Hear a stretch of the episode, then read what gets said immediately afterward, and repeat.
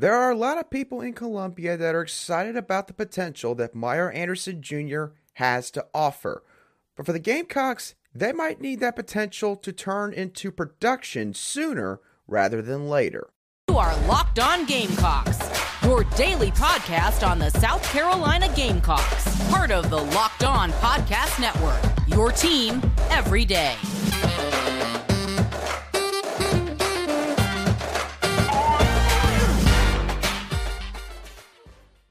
Hello, Gamecock Nation, and welcome back to the Locked On Gamecocks podcast, your show for the latest headlines and potential storylines on South Carolina Gamecock athletics. I'm Andrew Lyon, the host of this podcast, and also the lead staff writer for Gamecocks Digest over on SI.com. Thank you for making Locked On Gamecocks your first listen here today. We are free and available on YouTube and also wherever you get your audio podcasts daily. And before we get into this Thursday edition of Locked On Gamecocks, I do want to let y'all know that this episode is brought to you by FanDuel Sportsbook, the official sportsbook of the Locked On Podcast Network. Make every moment more. Visit fanduel.com slash locked on today to get started. So, on Wednesday's show, we took a quick look at the quarterback position, sort of the kind of season that Spencer Rattler could have, and also the fact that one quarterback might be having to walk out the door after spring practice, depending on how all of that plays out. For today's show, we're now going to divert our attention to the running back room, and more specifically, South Carolina's latest addition to the room in Mario Anderson Jr. And when looking at South Carolina's running back position and how it's currently set up, and the addition of Mario Anderson Jr., I think that South Carolina's offense needs Mario Anderson Jr. to win the starting job at the running back position. And there's a few different reasons why I believe this to be the case. First of all, I think that in terms of the body composition and the play style that Mario Anderson Jr. possesses, that he has the best combination of those two facets out of all the running backs in that position group. Because Anderson's play style is, ironically enough, probably the most differentiated out of the entire group. When you look at how he plays compared to Juju McDowell, Dante Miller, who might be back with this team pending a waiver, Lovasea Carroll, and Dontavius Braswell, who's going to arrive later in the summertime. Almost all of those other running backs are carbon copies of each other, in which their speed is their most dangerous trait. They're a little bit smaller in stature in some cases, and they also can catch passes out of the backfield. And of course, those aren't necessarily bad traits to hold against them, but the point is when you have four or five different running backs in that position group, you want to have varying skill sets out of that room. And honestly and truthfully, Mario Anderson Jr., he's the one guy that has a bit of a stockier frame, being listed at 5 foot 9, 208 pounds. He is primarily a one cut north south runner. He's not going to be a guy that's going to do a lot of east west, juking and jiving type stuff when he is out there on the field. He's going to plant his foot one time, try to find open grass, and pretty much just take off running from that point. And Mario Anderson Jr., I don't think he gets enough credit for the fact that he's got some solid speed behind his wheels. According to his Hudl profile, while he was at Newberry College, I would assume, he was recorded as running a 40 yard dash time of 4.49 at one point during his time with the Wolves. And Mario Anderson Jr. also can fight through contact quite well because of his overall core strength and also his body dexterity as well. So, needless to say, no play style is a perfect play style, but if there's a certain play style that you probably want in the SEC more than anything else, it's the kind of play style that Mario Anderson Jr. possesses, where he's not going to really mess around. He's going to try to get on the field and pretty much do what needs to be done, so to speak. Another reason why I think Mario Anderson Jr. needs to be the starting running back for South Carolina, why the Gamecocks need him to win the starting job He's the most experienced back out of the entire group. In his college career, Mario Anderson Jr. has carried the ball 513 times total. Dante Miller, should he return to the Gamecocks for next season, comes in second place in this aspect, having 258 career carries of his own. And I will say this I know that some people are going to hear what I just said, and the first thing you're going to say is, Andrew, he was playing Division two football at Newberry College. He's not exactly playing SEC level athletes or SEC level defenses every time he's stepping out there on the field. And I can understand that point to a certain extent. But I feel like when you watch the film of Mario Anderson Jr., you see a guy that is not making plays happen just because some of the guys he's going up against from the opposing team maybe aren't quite that good. Maybe they're not on his level. I think that more often than not, when you watch Mario Anderson Jr.'s film from last fall at Newberry College, he was more so a creator, a guy that was able to make explosive plays happen because of his own ability, not through the fault of opposing linebackers and defensive backs. Now, does that mean that, you know, maybe those guys always took the perfect angles to try and tackle him? Not necessarily, but Mario Anderson Jr. should not be held liable for that. He is a guy that understands how to attack open space. He is able to blow past guys with his speed. He also, again, showcased the ability to fight through contact when multiple defenders were trying to gang tackle him and bring him to the turf. These are things that every single good football player possesses the ability to do at any given level of college football. So, needless to say, I don't think the competition level should be held against Mario Anderson Jr. to the extent that some people are doing so.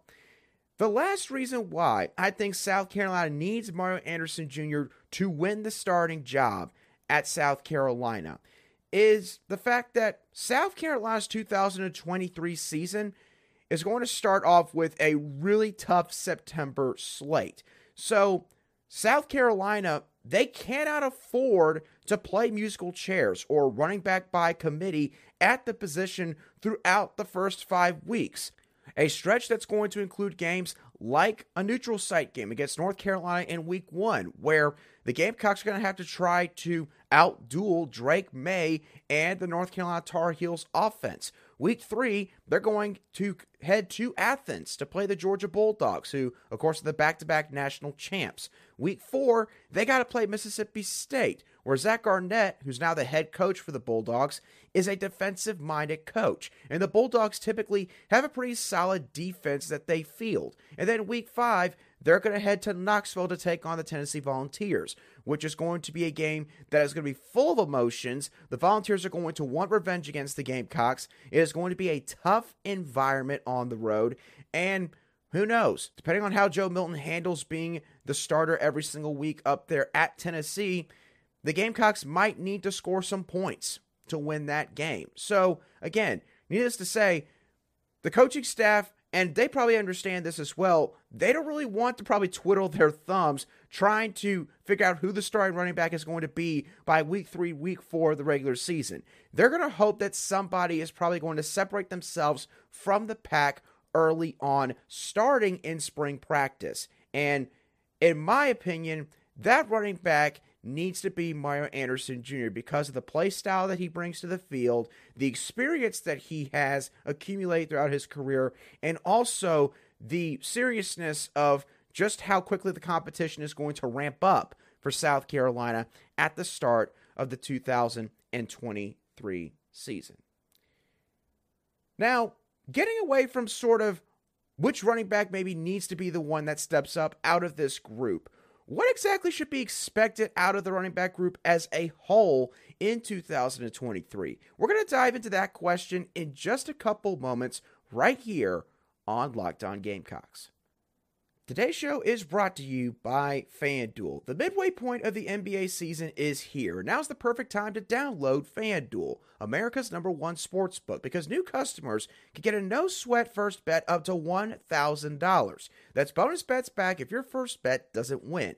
Just download the FanDuel Sportsbook app. It's safe, secure, and also super easy to use. Then you can bet on everything from the money line to point scores and even three pointers drained in a contest. Plus, FanDuel even lets you combine your bets for a chance at a bigger payout with a same game parlay. One NBA bet that I really like for later on today is the game between the Los Angeles Clippers and the Golden State Warriors, where the Warriors are two and a half point underdogs facing the Clippers. And in terms of the money line, FanDuel's got the Clippers listed at minus 138 and the Warriors listed at plus 118. I'd put my money down on the Warriors, with the reason being that the Warriors have won three straight games, while the Clippers subsequently have lost three straight games.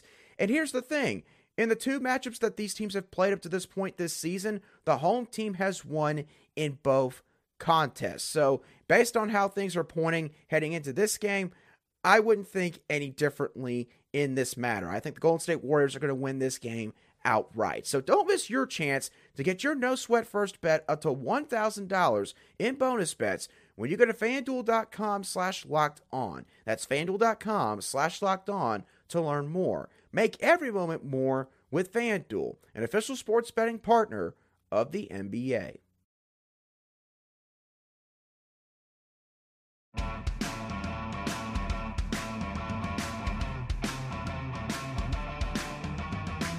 Welcome back to this Thursday edition of the Locked On Gamecocks podcast, where we cover your South Carolina Gamecocks every single day.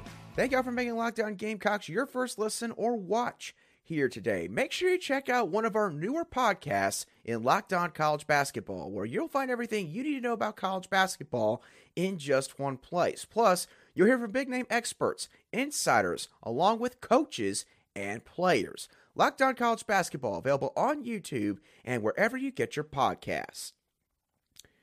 All right, so we talked about why Mario Anderson Jr. needs to be the guy that takes the reins at the running back position in 2023. But in terms of the group's overall expectations, what should be sort of expected out of this group heading into 2023? Well, in my opinion, South Carolina's running back room is not going to need to carry a sizable load for this offense this upcoming fall. Mainly, they just need to step up when it counts. And I'm mainly talking on third down and also in the red zone. And there's a couple reasons why I feel this way.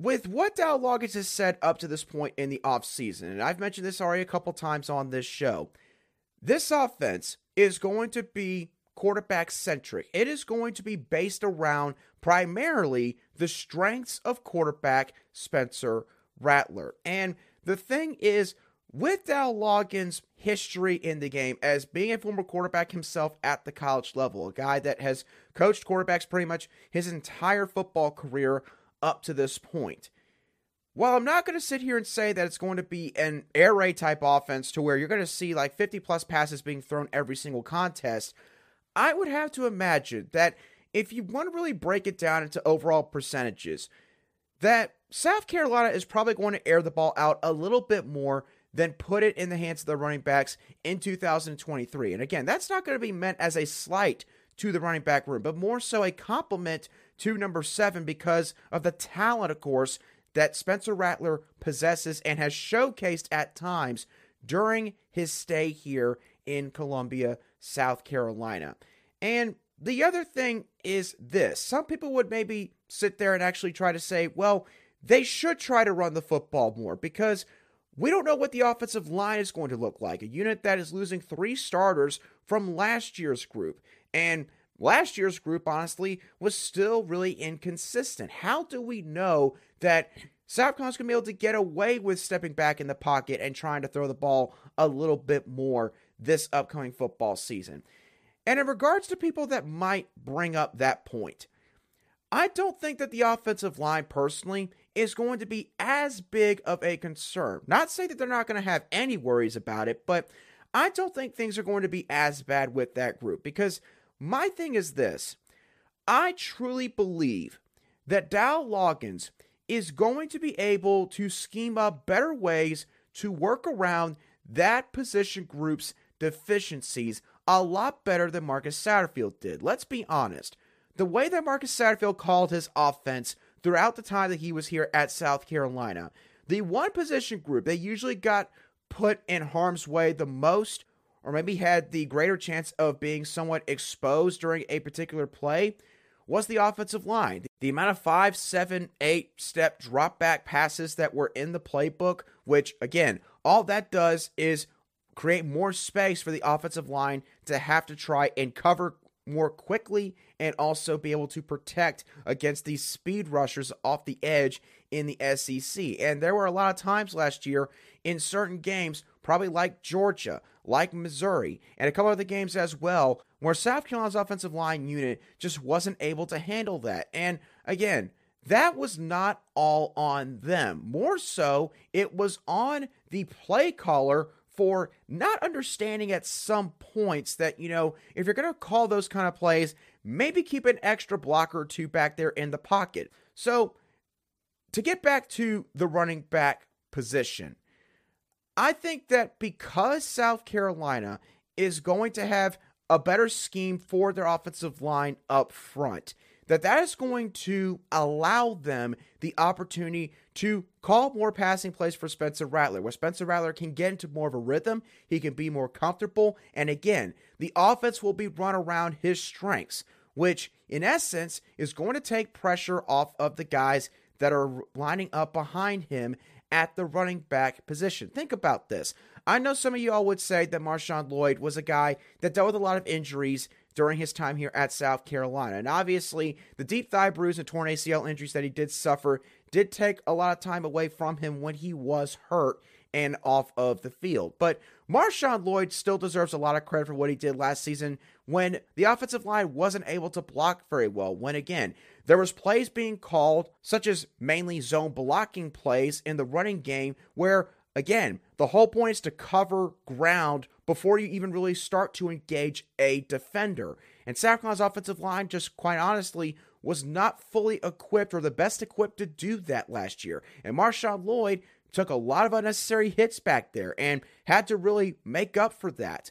I don't think that that's going to be as big of an issue purely because of who's going to be calling plays in 2023. So for South Carolina's offense, I think that when they are in third and short situations, or maybe they're deep in the red zone, that is where South Carolina's running back room is going to have to really showcase their skill sets. I think that with Mario Anderson Jr.'s power and explosiveness, Juju McDowell's ability to quite literally shake any defender loose in the open field, and then you combine just the pure speed of Lovasea Carroll, Adante Miller, and also Dontavius Braswell, who again will join the team this upcoming summer.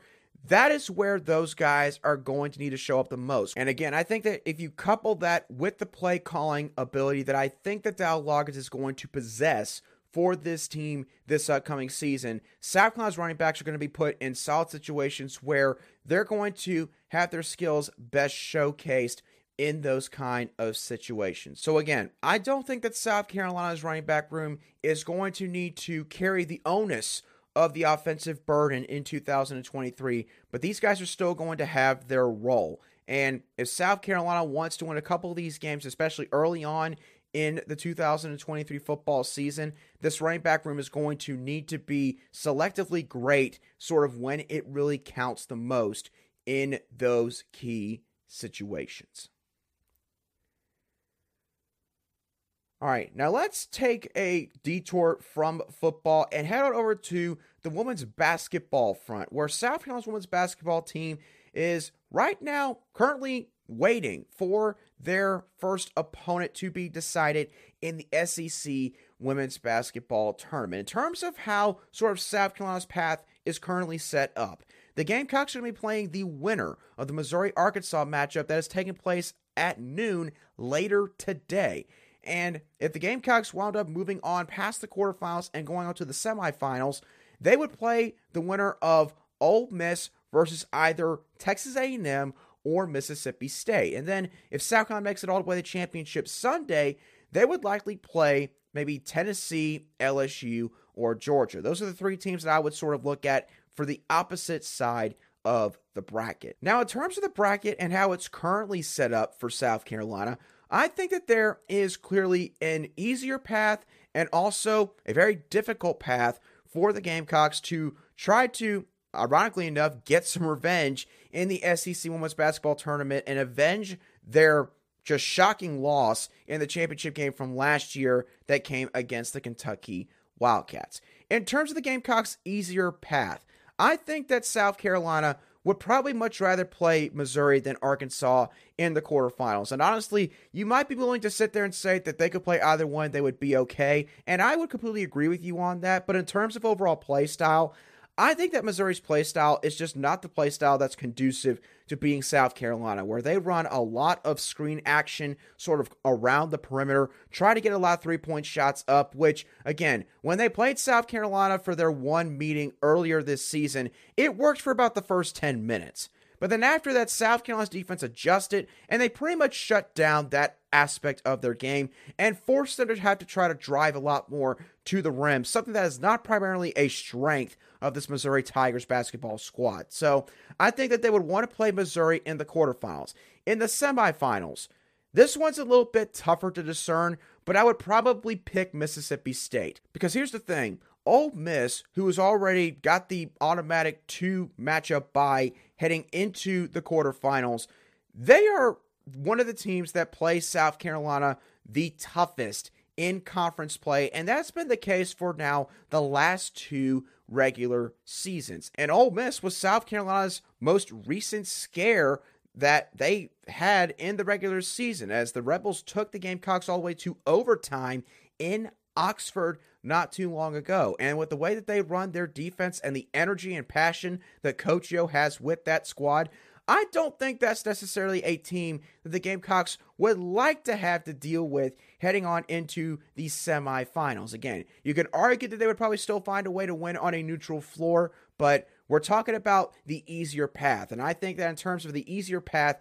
Mississippi State would offer that up a little bit more so than Ole Miss would in this round. And then moving on to Championship Sunday. This is one that would probably shock some people. I actually think that between, say, Tennessee, LSU, and Georgia, working off that group, I think that LSU would be the easier matchup for South Carolina. It's a team that they've already, of course, played one time earlier this year, and the Tigers, in my opinion, are still basically a two person show with Alexis Morris at point guard and Angel Reese at the four spot. And I just don't think that LSU matches up very well with South Carolina one bit. I think South Carolina, on a neutral floor, even without home court advantage, could just dominate LSU once again. I think they could own the glass and give themselves a bevy of opportunities to score more points on offense. And I just don't think that LSU would have an answer for the depth that South Carolina has, especially assuming that LSU, you know, be, it would be the third game in three days for both of these teams. And in terms of overall accumulated fatigue, that would be a situation that would favor South Carolina more so than the LSU Tigers. Now, in terms of the most difficult path for South Carolina, take the in first from the first couple of rounds. I think that South Carolina playing Arkansas in the quarterfinals would be a little bit more of a challenge compared to facing the Missouri Tigers because I think that Arkansas possesses more of an inside out ability on offense. And that's pretty much the sole reason why I have them listed there. But again, I still think that South Carolina would be okay in that matchup. Ole Miss in the semifinals, for everything I mentioned earlier, again, Ole Miss plays South Carolina really hard. And they just seem to be one of the teams in this conference that knows how to match up against the Gamecocks and knows sort of which buttons to press, especially on the defensive end when going against South Carolina's offense. So, South Carolina, again, probably would not like to face Ole Miss once again in the semifinals. In terms of Championship Sunday and which team from the other side of the bracket could give South Carolina their toughest test on that day, I have the Georgia Bulldogs in this one. And this was a very tough pick between Georgia and Tennessee. But the reason why I picked Georgia is this for South Carolina to lose a game against any team at this point in women's college basketball, they have to play a team that plays really good team defense, which Georgia does, and essentially a team that can muck things up for them, but also still has a couple of players that can score. And Georgia's got a solid scoring threat in Diamond Battles on their team. And again, defensively speaking, they've done quite well against South Carolina. I believe in both matchups this season.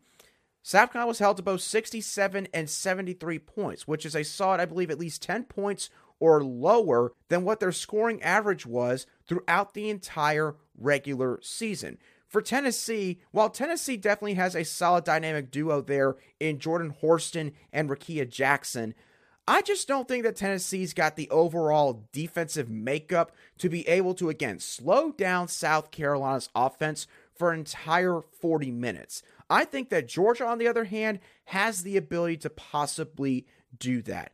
So, I think that in terms of South Carolina's hardest path, they would not want to play Arkansas, which again, you know, pick whoever you want there, really. They would definitely not want to play Ole Miss. And I really don't think that the Gamecocks would want to face off against Georgia on Championship Sunday, should they make it all the way to Sunday, of course. And I have to be honest, I really do believe that Georgia has a chance to potentially make it all the way to the finals in the SEC Women's Basketball Tournament. So, again, for South Carolina, all that's going to start on Friday. But today is when South Carolina fans really need to start paying attention because Missouri and Arkansas do play later today at 12 p.m. Eastern Standard Time.